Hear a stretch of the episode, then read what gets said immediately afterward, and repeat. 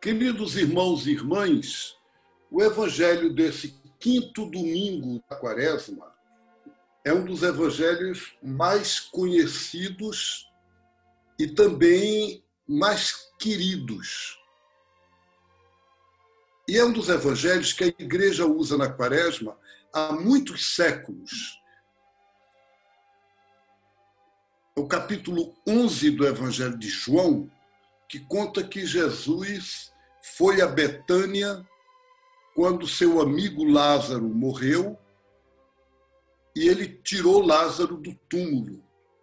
Normalmente as pessoas dizem é o evangelho da ressurreição de Lázaro, mas não foi ressurreição, porque na ressurreição se recebe uma vida nova permanente.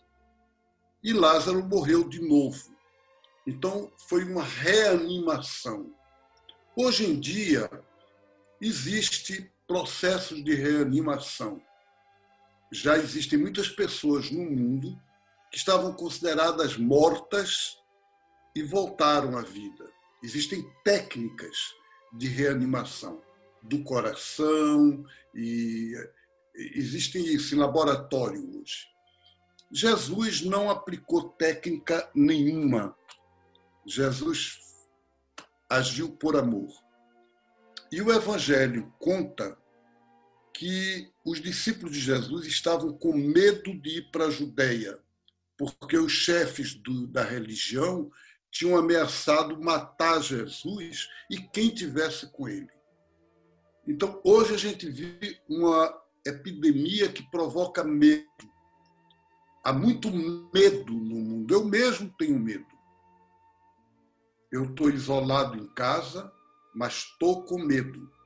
Não medo só da minha vida, medo de perder minha, pessoas da minha família, pessoas queridas, medo de, de sofrer, de ver o povo sofrendo, medo, medo.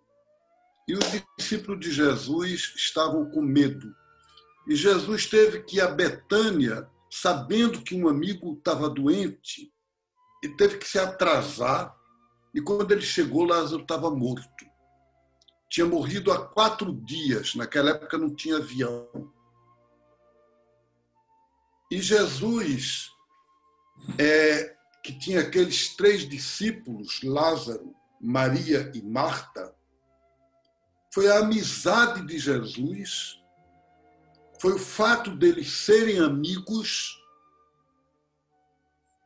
que fez Jesus dar para nós todos o sétimo sinal de quem é Ele.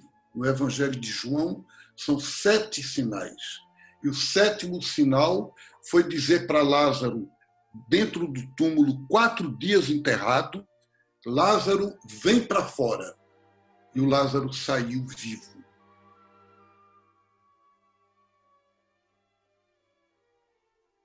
Então, a primeira descoberta desse evangelho é de como Jesus arrisca a vida dele para restituir a vida a um amigo. Quando ontem eu vi uma fotografia do Papa Francisco visitando um hospital, apertando a mão de um doente, mesmo com todo o risco eu senti essa palavra de Jesus arriscando a vida dele para restituir a vida a um outro, a um amigo. E aí, o que é que a gente descobre neste evangelho?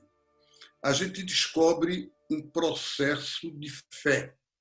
As duas irmãs, Marta e Maria, representam grupos da comunidade o grupo da comunidade, que é representado por Marta, toma iniciativa, é mais ativo, vai brigar com Jesus, mestre, se você tivesse aqui, meu irmão não tinha morrido. Quase censurando Jesus. E Jesus responde a ela: Eu sou a ressurreição e a vida. Quem crê em mim, ainda que esteja morto, viverá.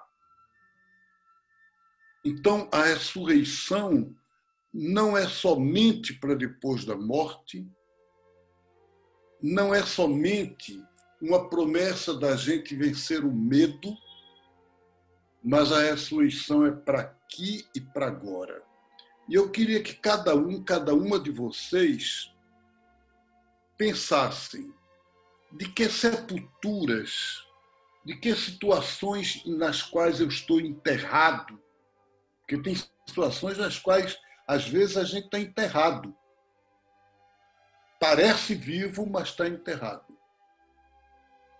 E que situações são essas que Jesus diz para você, José, Maria, João, Marcelo, Teresa, Rejane, Francisco, vem para fora, sai do túmulo, sai dessa sepultura. E eu queria que a gente acreditasse, aceitasse essa palavra de Jesus e compreendesse que está, porque se Jesus dissesse isso, mas Lázaro não tivesse a fé, a confiança, a força de se levantar e sair, ele tinha saído do túmulo? Não tinha. Então, é preciso que a gente tenha essa força, que a gente tenha essa alegria de escutar uma palavra. E ouvir Jesus dizendo a gente: venha para fora, saia disso. E se eu disse que Marta representa essa parte da comunidade que pede essa palavra de Jesus, Maria representa aquela que acolhe a palavra de Jesus, que escuta, que está aos pés dele. E essa realidade da vida cristã, ela hoje, agora, neste momento, é mais exigida de nós. Não é para sair para culto, não é para fazer celebração fora, é que dentro de casa, na vida da gente, a gente acolha esse momento e a gente possa viver uma intimidade com Jesus de mais interioridade. Há um escritor, Jacó Neldelman, que escreveu um livro que se chama O Cristianismo Perdido. O que é que é o cristianismo perdido? É o modo de viver a fé cristã mais interiorizado, mais na, na prática da meditação, da oração interior, e não tanto das coisas externas, das celebrações, dos ritos, liturgias. Então, não é o individualismo, não é que eu vá ser cristão sozinho, mas é que em comunhão a gente aprenda a viver a solidão, não isolamento. O isolamento é a separação. A solidão é o estar só em comunhão. Então, o evangelho de hoje pede isso a gente. E aí acolhe de novo essa palavra de Jesus: Eu sou a ressurreição e a vida.